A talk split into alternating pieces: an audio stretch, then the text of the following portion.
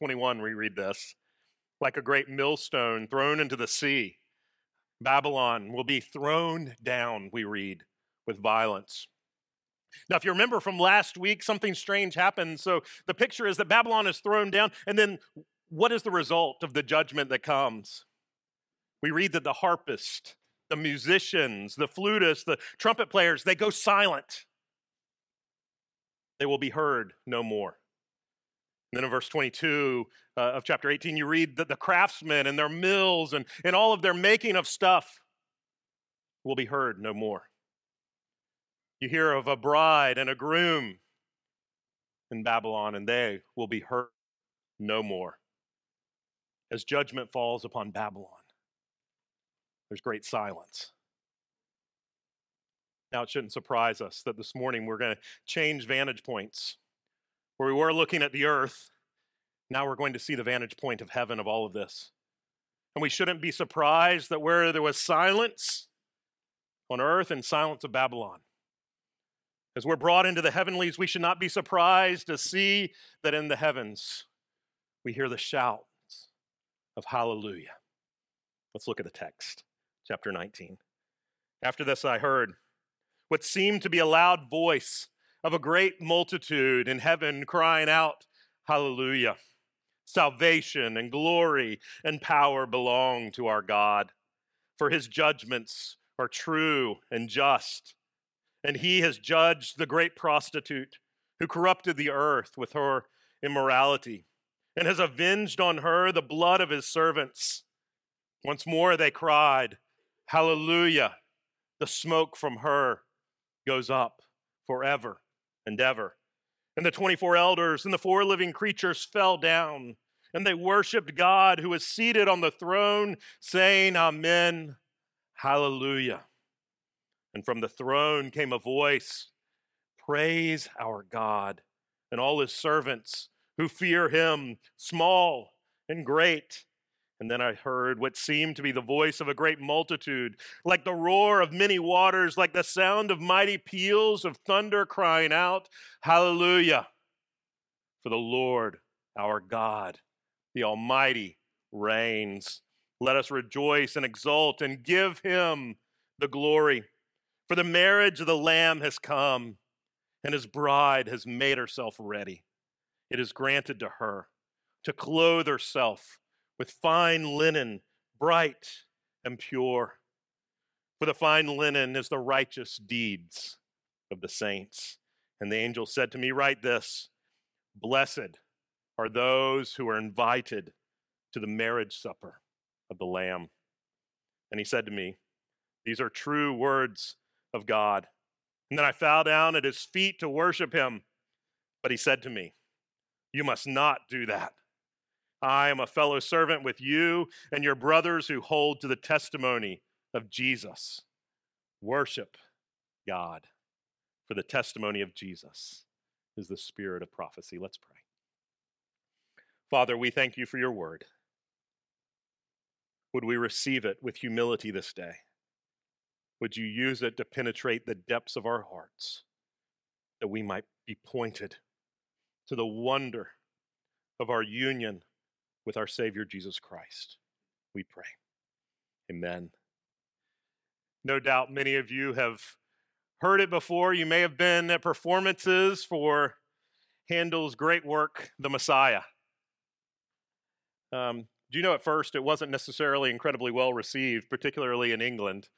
Um, particularly, people were very upset because it was being played in secular theaters and it shouldn't be so. And anyway, the, the very first time, there, there's, we don't know whether this is true or not, but we'll go with it because it preaches well. Um, that at the very first time uh, the Messiah was, was, was performed in, in, in London, in England, the King of England was in attendance. And at the first note, of that incredible chorus, that incredible hallelujah chorus. Maybe those words can even ring in your head. I won't try to sing it for you now. You would not want that. But at the first notes of the hallelujah chorus, the king rose and he stood.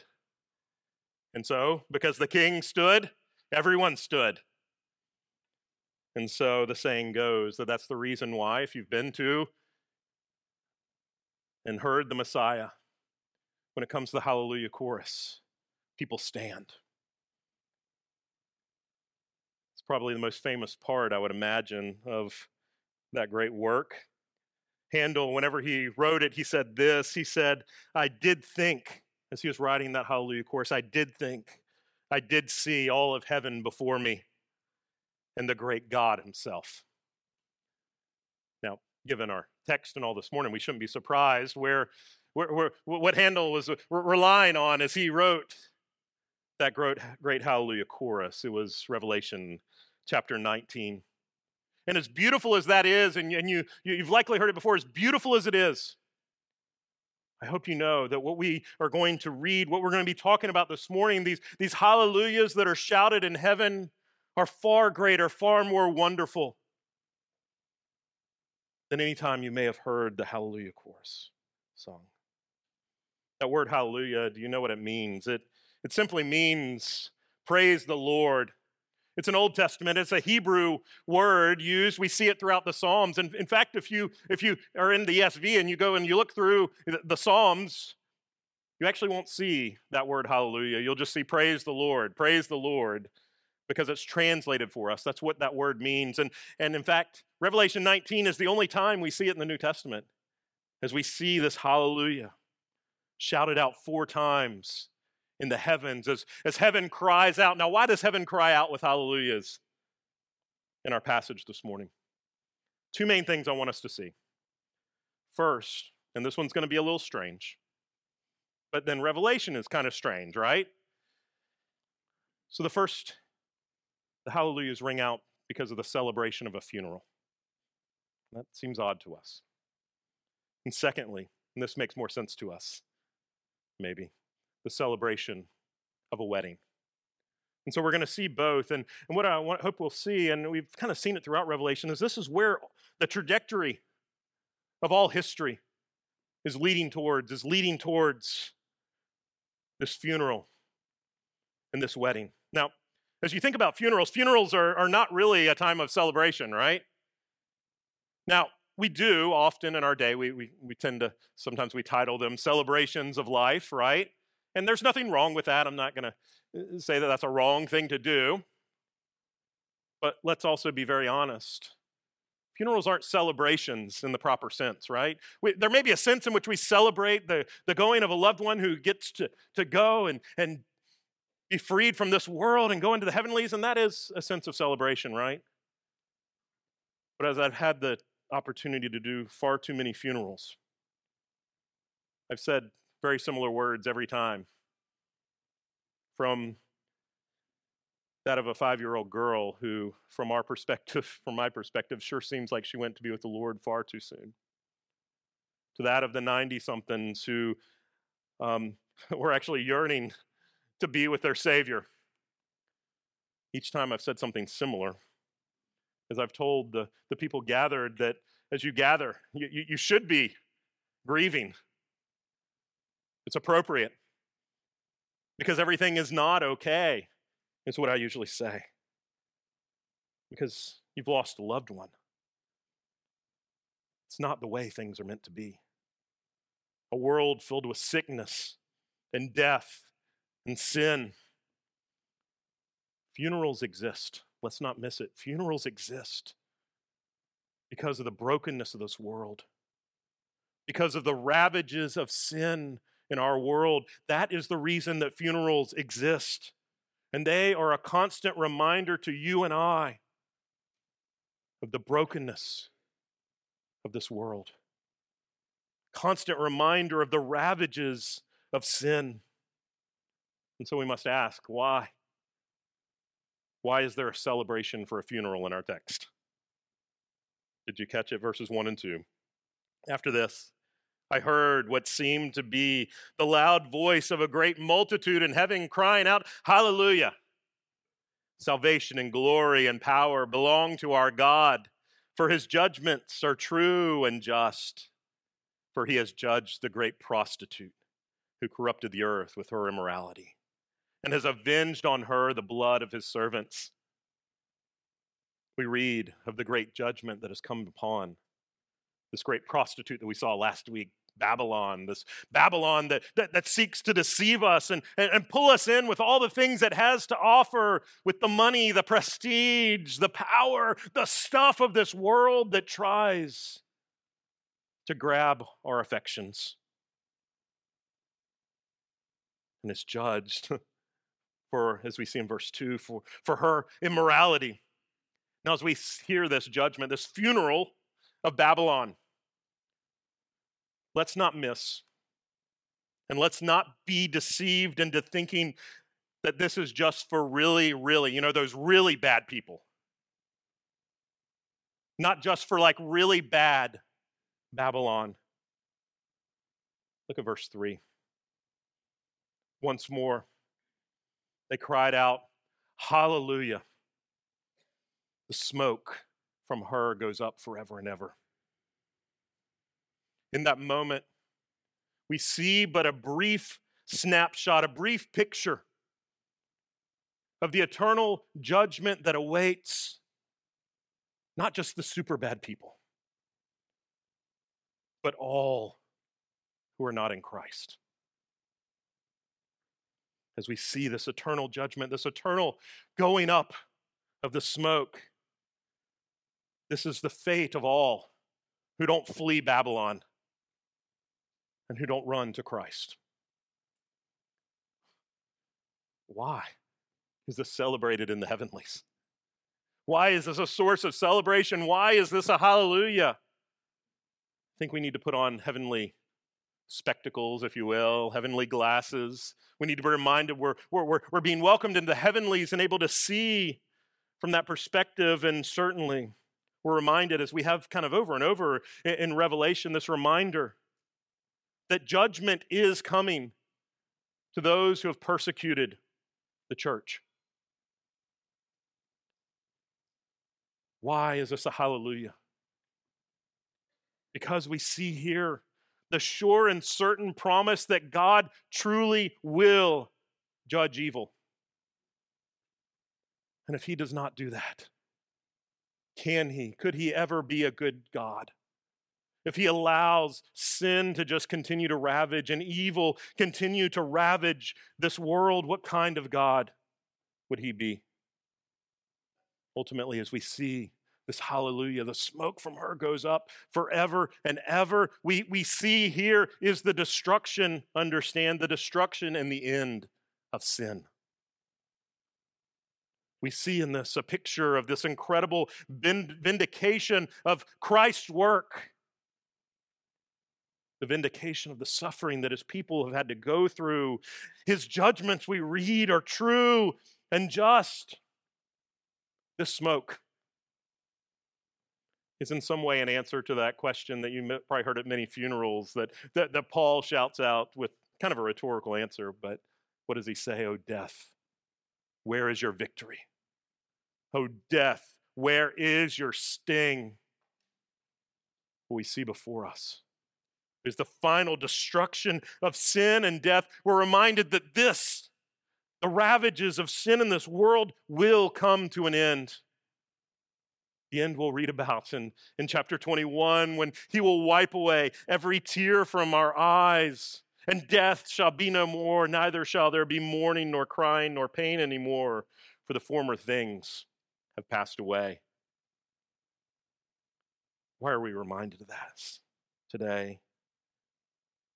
This is meant to be a comfort to us. It's meant to give you and I hope that God truly does have a good plan. He will deal with the evil that we face in this world, and He will deal with it finally and faithfully and in a true way. His way will be and is true and just even when we can't understand it, even when we can't comprehend it.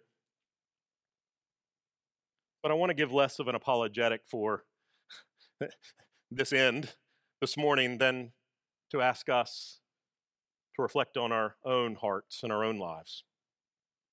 This can be a strange question, fitting with a strange book, right? Are you living for a funeral?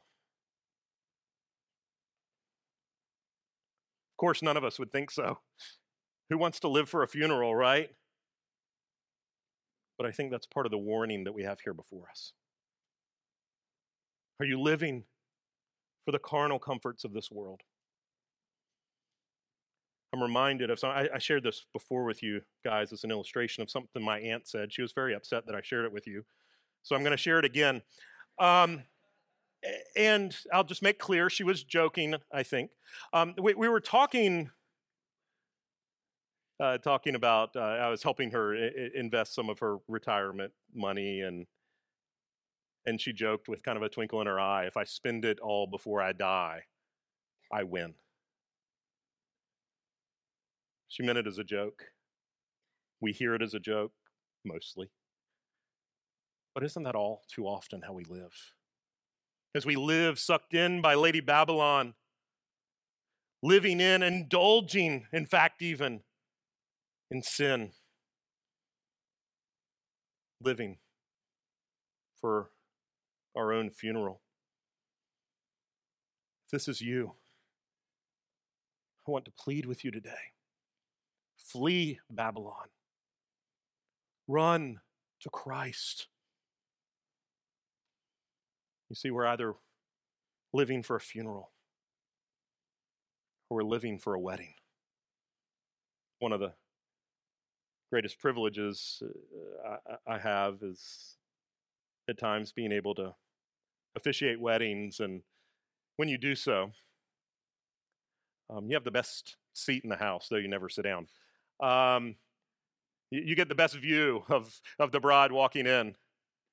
When everyone else is just looking at the bride and groom's backs, um, they're looking at you in your eyes, and you can look at them in their eyes. One thing that's always clear with every wedding that I've ever done is the excitement of the bride and groom, the excitement as they move towards that day, and then the excitement, yes, nervousness, but excitement about that day about that wedding. It shouldn't surprise us then, I think, of the picture that we see in verse 7. Let us rejoice and exult and give him the glory, for the marriage of the Lamb has come, and his bride has made herself ready. The picture is of one who's betrothed to married, you know, engaged, if you will but in a very formal sense, engaged to be, be married, readying herself for her wedding day. And it, this, as we look at this, let's not miss the contrast to what we saw last week. You remember that, that, that, the, that prostitute, you remember how she was dressed? In 17, verse 4, the woman was arrayed in purple and scarlet, adorned with gold and jewels and pearls. What a contrast it is to the bride that we see this morning in, in Revelation 19. One clothed in, in fine linen, bright and pure. Marriage is a theme that we see throughout Scripture of God and his, his relationship to his people. I want you to just hear a, a couple of verses here Isaiah 61, all the way back in Isaiah's day. I will greatly rejoice in the Lord. My soul shall exult in my God, for he has clothed me with the garments of salvation. He has covered me with the robe of righteousness. Hopefully, you hear some familiar pictures to what we see this morning in Revelation 19. He has covered me with a robe of righteousness. As a bridegroom decks himself like a priest with a beautiful headdress, and as a bride adorns herself with jewels. God often uses this picture of his relationship to his people as that of a groom towards a bride. Chapter 62 of Isaiah For as a young man marries a young woman, so shall your sons marry you. And as the bridegroom rejoices over the bride, please don't miss this this morning, so shall your God rejoice over you.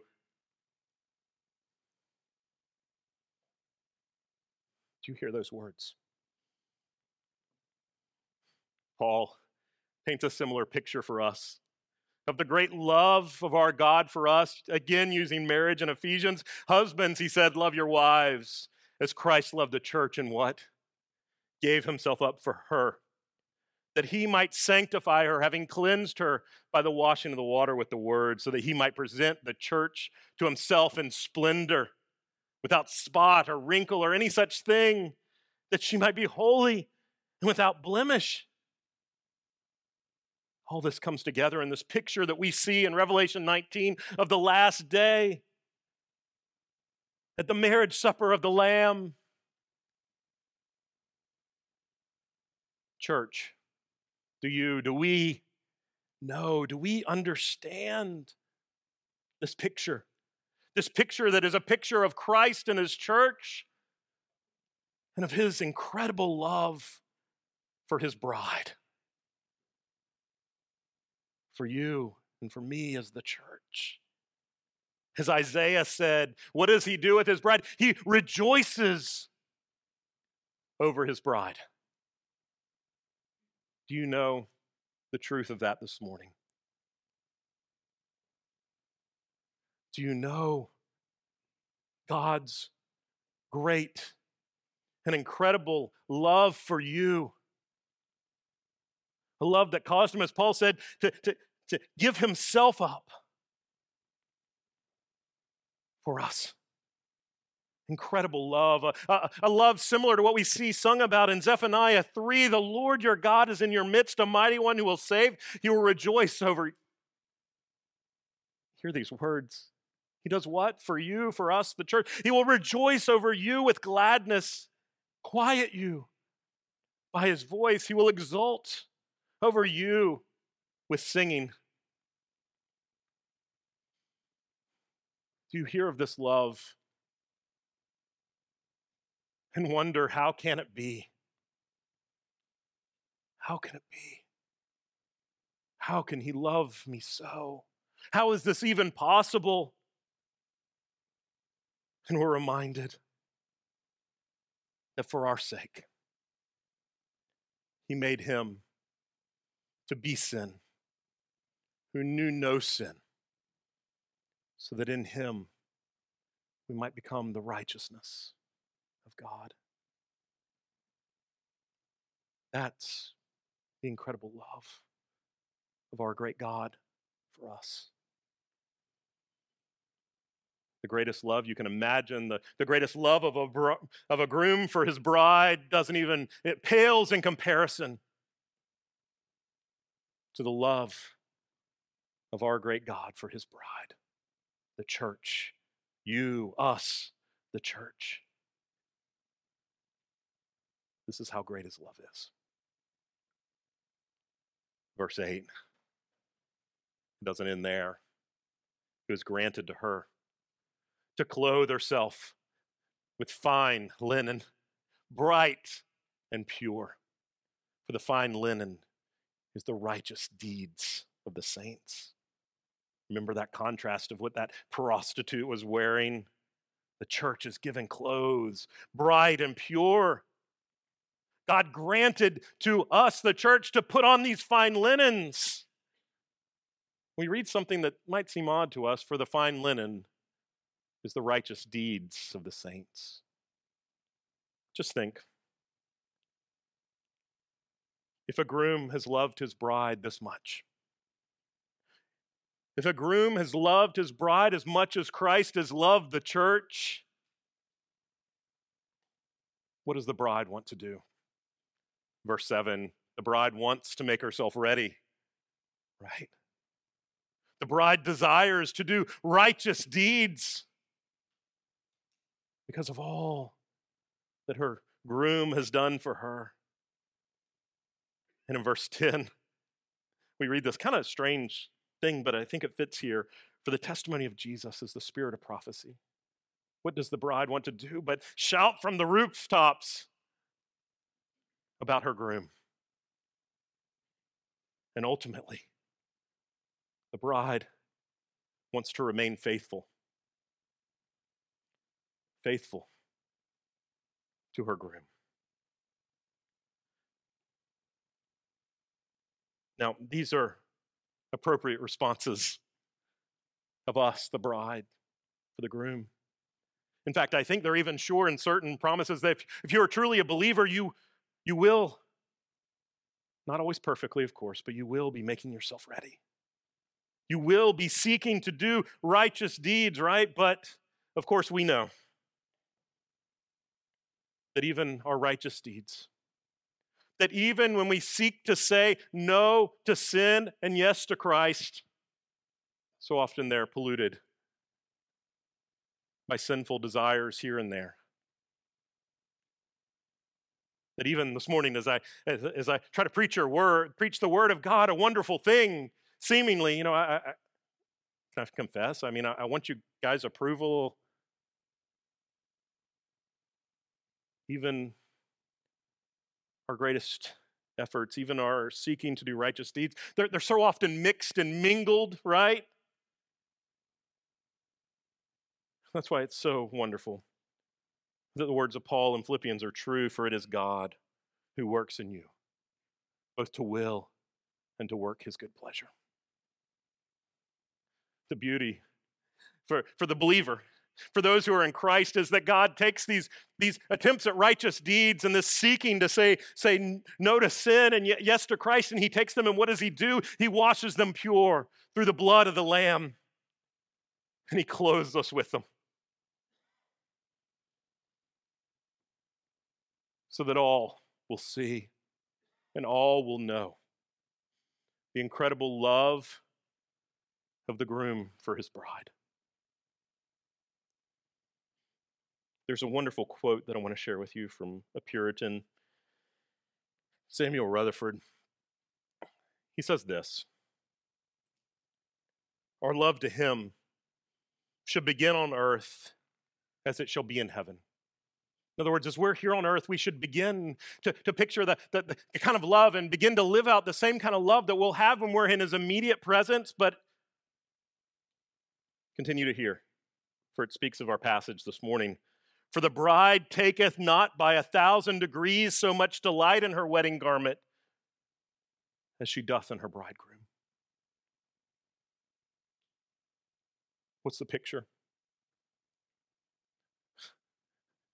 The bride's dress is wonderful, it's beautiful. But nothing, Rutherford is saying, compares to the way that the bride delights not in, in what she's wearing, but delights in the groom himself. So, he goes on to say, we in life too Come, howbeit clothed with the glory as with a robe, shall not be so much affected with the glory that goeth about us as with the bridegroom's joyful face and presence. These linens that we are clothed with, because of the incredible work of our Savior Jesus Christ, they're wonderful, they're beautiful, they're incredible. Don't miss them, though, or mistake them for the groom himself. And it leads us to, to one last point.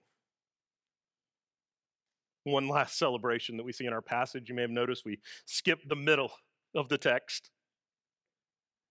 We've discussed our, uh, we praise him because of a funeral, we, we, and we praise him for an incredible wedding as we sing hallelujah for both of those things, but there is another praise, there is another hallelujah that we've left out. Did you, did you notice it in the middle of our passage? The focus in the middle of, the, of our passage is praise not for what he has done, but for who he is. Verse 4 The 24 elders, the four living creatures, fell down and they worshiped God, who is seated on the throne, saying, Amen, hallelujah. And from the throne came a voice saying, Praise our God, all you his servants, you who fear him, small and great.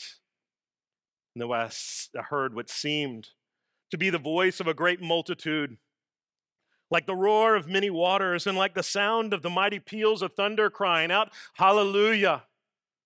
For the Lord our God, the Almighty reigns. What are they singing hallelujah here for? They're worshiping Him for who He is the Almighty, the one who reigns. The call is to praise Him. Praising Him for, for who He is, to, to praise the bridegroom not just for what he has done. Surely we praise the bridegroom for what he has done. And let's not miss that. But as Rutherford said,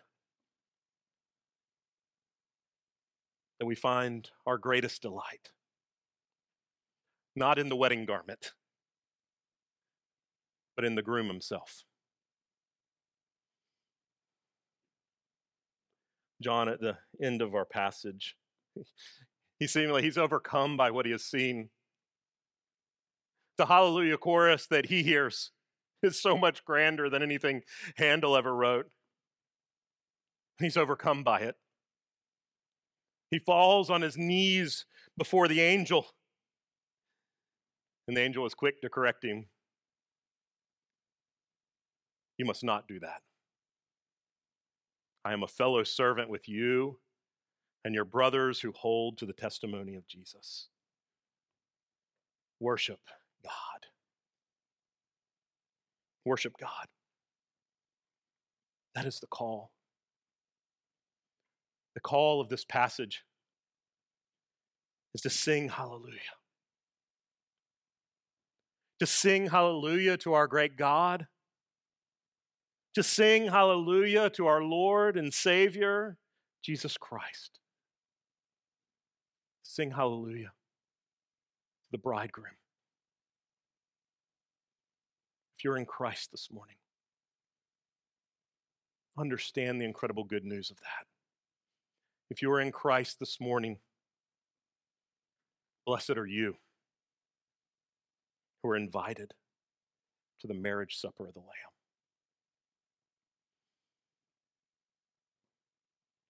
If you don't know him, can I say again? Flee, Lady Babylon. Run to Christ, that it might be said of you too Blessed are you who are invited to the marriage supper of the Lamb. Can we go forth into the rest of this day and our week singing hallelujah? to the Lamb who was slain for us. And might we learn more and more to delight in Him and Him ultimately. Let's pray.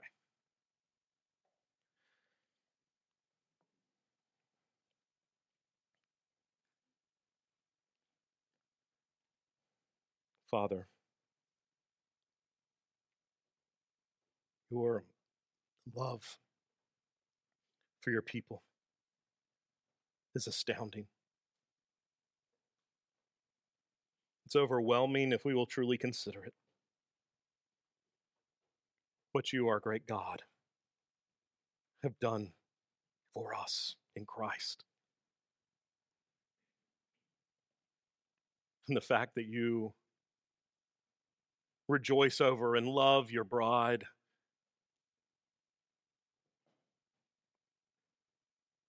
so incredible to consider. Would you help us this day